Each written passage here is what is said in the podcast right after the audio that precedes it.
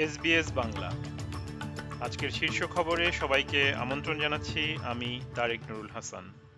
আজ শুক্রবার ২৬ জানুয়ারি দু হাজার চব্বিশ সাল। এই বছরের বর্ষসেরা অস্ট্রেলিয়া নির্বাচিত হয়েছেন প্রফেসর জর্জিনা লং এবং প্রফেসর রিচার্ড স্কোলিয়ার। অধ্যাপক স্কোলিয়ার এবং লং তাদের ইমিউনোথেরাপি পদ্ধতির মাধ্যমে মেলানোমার চিকিৎসা করে হাজার হাজার জীবন বাঁচিয়েছেন।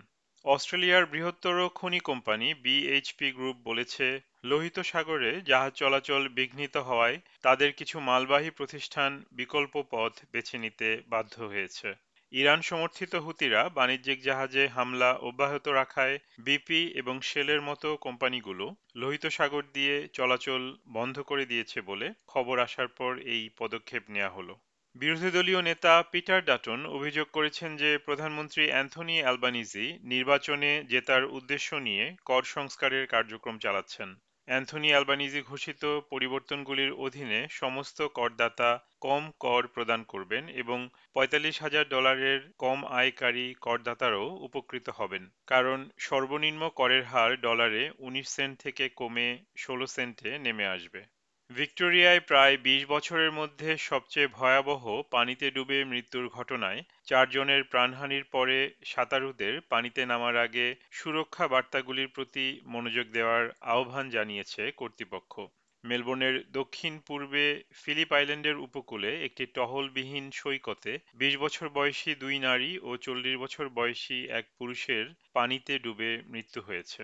মধ্যপ্রাচ্যের গাজার স্বাস্থ্য মন্ত্রণালয় জানিয়েছে, গাজা শহরে ইসরায়েলি বাহিনীর হামলায় ত্রাণ কর্মসূচির খাদ্য সংগ্রহের লাইনে দাঁড়ানো অন্তত বিশ ফিলিস্তিনি নিহত ও দেড়শো জন আহত হয়েছেন।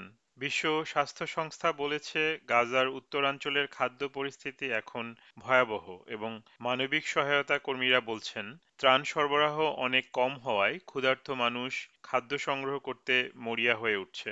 এই সপ্তাহান্তে শীতল বাতাস এবং স্বস্তি নিয়ে আসার আগে অস্ট্রেলিয়ার পূর্ব দিকের অর্ধেক এলাকা জুড়ে তাপ প্রবাহের পরিস্থিতি অব্যাহত থাকবে।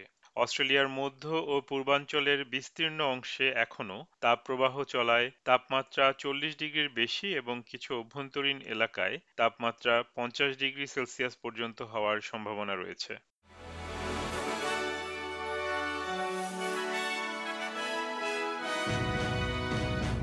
শ্রোতা বন্ধুরা, এই ছিল আমাদের আজকের শীর্ষ খবর। এসবিএস বাংলার প্রতিদিনের সংবাদ নিয়ে আমাদের আরও পডকাস্ট শুনতে ভিজিট করুন SBS dot com dot AU slash Bangla. বিদায় নিচ্ছি, আমি তারেক নুরুল হাসান। সবাই সুস্থ থাকুন, আনন্দে থাকুন। আমাদেরকে লাইক দিন শেয়ার করুন, আপনার মতামত দিন। ফেসবুকে ফলো করুন এস বাংলা